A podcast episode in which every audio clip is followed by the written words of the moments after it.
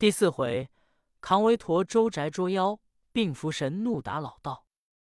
话说济公在酒饭馆吃完饭没钱，正和铺中人口角相争，只见从外进来两个，来至济公跟前行礼。众人一看，逃走的那人贺洋洋，身高八尺以外，头戴翠兰扎中，泪金墨额，二龙宝，迎面慈姑叶乱晃，身穿蓝箭袖袍。腰系丝绦，足下清正，四字方海口，海下一部黑胡须飘洒胸前。后跟那人是二十以外年岁，头上粉缎色软包中绣团花，分五彩，身穿粉色缎脚件袖袍，上绣三兰花朵，足下快靴闪披英雄氅，面如白纸，白中透青，并无一点血色。头一位乃是美髯公陈孝。后跟病眼神杨猛，新从外保嫖回来，要上灵隐寺瞧瞧济公。正走至这里，听见饭馆中一阵喧哗，二人先连进来，见济公正与伙计争吵，他忙过来给济公行礼，说：“师傅，你老人家因何来到这里争吵？哪个欺辱你老人家？告诉弟子，我将他的脑袋给他拿下来。”陈笑过来说。兄弟不可莽撞，问问倒是因为什么？饭铺火友见这二位形象，吓得战战兢兢，说：“二位达官老爷别生气，原来这位大师傅吃完饭没钱，反出口不逊，因此争吵起来。”和尚说：“好的，你们两个徒弟来得好，这饭铺把我欺辱苦了。”陈笑说。师傅，他们因为什么欺辱你？和尚说：“我吃完饭，他们不放走，要钱。”陈笑一听这话，不由一笑，说：“这应当给钱。”回头说：“掌柜的，你们不认得这和尚，无论吃多少钱，不要跟和尚要，三爷我还钱。这就是灵隐寺活佛济公长老。”掌柜说。我们实在失敬。和尚说：“你们二人吃了饭没有？”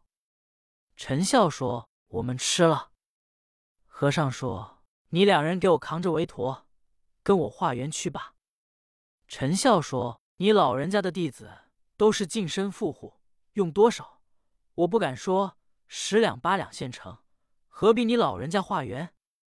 和尚一摇头说：“化缘那是我和尚的本事。”杨猛，你给我扛个韦陀。杨猛答应扛起来。三个人出了酒饭店，往东走。街上来往的人有认识杨猛、陈笑的，低声说：“二位达官，怎么跟和尚画小圆呐？”陈笑臊得脸一红，蹲在一旁跟熟人谈话。杨猛浑人不懂得害臊，跟着和尚往前走，见眼前路北新开张的大茶叶铺。济公叫杨蒙把韦陀放下，和尚心中一转，我必须得如此这般这样。想罢，一上茶叶店台阶，说：“辛苦，辛苦。”茶叶铺伙计一听和尚道辛苦，赶紧过来说：“和尚买茶呀。”和尚说：“不买茶叶，你这铺子是新开张，我来道喜。”伙计说。原来和尚你来道喜，请里面吃茶罢。济公说：“一来道喜，二来我要画个小圆。”伙计说：“你画小圆画多少钱？”和尚道：“你给二百两银子我就走，并不多要。”伙计一听说画小圆就是二百两，和尚你别处去画罢，我们这店施舍不起。济公闻听，哈哈大笑。这时候画你二百两，你给就算完，要等太阳一正午就是四百两，太阳一斜西就是六百两，太阳一落就是八百两。你要教化一天一夜，把你的铺子给我，还算不清账。掌柜一听这话，知道是个疯和尚来这搅闹。旁边有买茶叶的人爱管闹事，过来说：“和尚。”人在大兴开张的，你别在这里闹。你要画两股香钱，我给你；要画三吊两吊的，换换衣裳。改天来，在我身上。”和尚说：“在你身上，你驮得动我吗？”那人一听和尚话不正经，说：“和尚，别玩笑，我不管你，你可准画出银子来。画不出来，不算好和尚。”济公说：“不用你管，你瞧着我，必有个转身。”济公说：“杨猛，回头你瞧，由南胡同出来一个老道，你揪住，把他打死这铺子门口。”叫茶叶铺打一场人命官司。杨猛本是浑人，听见济公说，他点头答应，瞪着眼瞧着胡同内，静等老道。果然功夫不大，由胡同出来一个老道，身高八尺，细腰扎背，头戴青缎子九梁道巾，身穿蓝缎子道袍，腰系丝绦，白袜云鞋，背上背着一口宝剑，绿鲨鱼皮鞘，黄绒穗头。黄绒腕，真金神剑，面如三秋古月，慈眉善目，五官倒也清秀，三落长髯飘洒胸前，根根见肉。一面走，老道口中作歌说道：“玄中妙，妙中玄，三清教下有真传。也非圣，也非仙，长在洞中苦修炼，口服金丹元神仙，方显三清真有传。”杨猛一看，勃然大怒，说：“好妖道，我在此等候多时，哪里走？赶过去抡拳就打。”书中交代，这个老道从哪里来？济公长老因为什么叫杨猛打他？只因为这临安城内太平街住有一家财主，姓周，名景，字望莲，外号人称周半城，家中称百万之富，跟前就有个儿子。名叫周志奎，二十一岁，尚未有事。周志奎长得相貌甚美，每逢提亲，是高不成，低不就，官宦人家又不给，小户人家又不要，因此总未定亲。周员外七十余岁，就是这一子。这天，周志奎忽然染病，在花园书房调养，请了许多高明医生，吃药永不见功效。老员外心中烦闷，这天晚上自己点上灯笼，要亲自到后花园书房看看病体如何。刚来到书斋门首，就听屋中有男女欢笑之声。老员外心中一动，这必是婆子丫鬟勾引我儿做那苟且之事，这还了得！败坏家风，我倒要看看是什么人。来至窗榻外，将纸窗撕破，往里一看。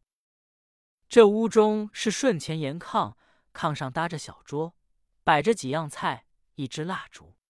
东边是摊儿坐定，西边坐着一位如花似玉的女子，生得芙蓉白面，珠翠满头。老员外细细一看，认的是东隔壁街灵王成王员外之女，名叫月娥。老员外大吃一惊，心说：“我与王员外是孩童携手，垂髫之交。”这两个孩子做出这不要脸之事，自己也没敢进去，怕二人害羞难当死了。自己转身回归前面上房，一见安仁把灯笼熄灭，老员外叹了一口气，说：“安仁，你晓得儿子哪里是病？他与东隔壁王城之女王月娥在那里吃酒取乐。你看这便如何是好？”安仁说：“员外不必着急。”明天你亲到那院见见王贤弟，跟他谈谈，问问他女儿有婆家没有。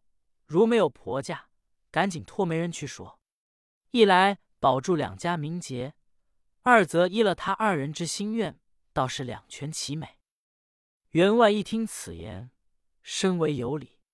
夫妇安歇，一夜晚景无话。次日早晨起来，吃了早饭，带着家人。老员外换上衣服，出去要拜王员外。刚来到门首，就见由正西尘沙荡漾，土雨翻飞，一骑马二乘小轿，来者正是王员外。那王员外翻身下马，就与周半成行礼。王成说：“兄长久违，一向可好？”周员外说：“贤弟，你上哪里去了？轿里是什么人？”王成说：“轿里是你侄女王月娥，她在她娘舅家住了两个多月，只因我给她说停当婆家，明天放定礼，故此今天一早，我亲身前去接她回来。”周员外一听，心中一动，此言差矣。昨天我看见王月娥在后面同我吃酒，她怎么又会在舅舅家住两个多月？莫非我眼花了，认错了人？决定不会。想罢，说：“贤弟，你把轿子搭进大门，我瞧瞧我这个侄女。”王成叫把轿子搭进来，婆子下轿，把小姐轿帘打开。搀王月娥下轿过来，给周员外深深万福。周员外一看，果然跟昨天看见在书房的女子长得一般不差，心中一想：呃不得了！那个王月娥是非妖变则怪，非鬼变则妖狐。自己一着急，几乎跌倒，幸有人扶住。王员外说：“兄长，见你侄女为何这样？”周员外说：“贤弟。”我看见侄女，想起你那侄儿来了，现在病势沉重。王成说：“我实在不知道，过一天必要来看望。”说罢，员外告辞。周员外回到家里，唉声叹气。安人一问缘由，也是着急。员外说：“你我夫妻活不成了，这怎么是好？”夫妻正在烦恼，由外面进来一个。书状叫德福，十五六岁，甚是伶俐。说员外不必着急，在清波门外有座三清观，有个老道刘太真，善能捉妖进宅、退鬼治病。员外去请他来，准能把公子爷病体治好。员外一听有理，赶紧吩咐备马，带着四个从人、书状引路，来至清波门外三清观门首。下马叩门，由里面出来一个小道童，问：“你们几位找谁？”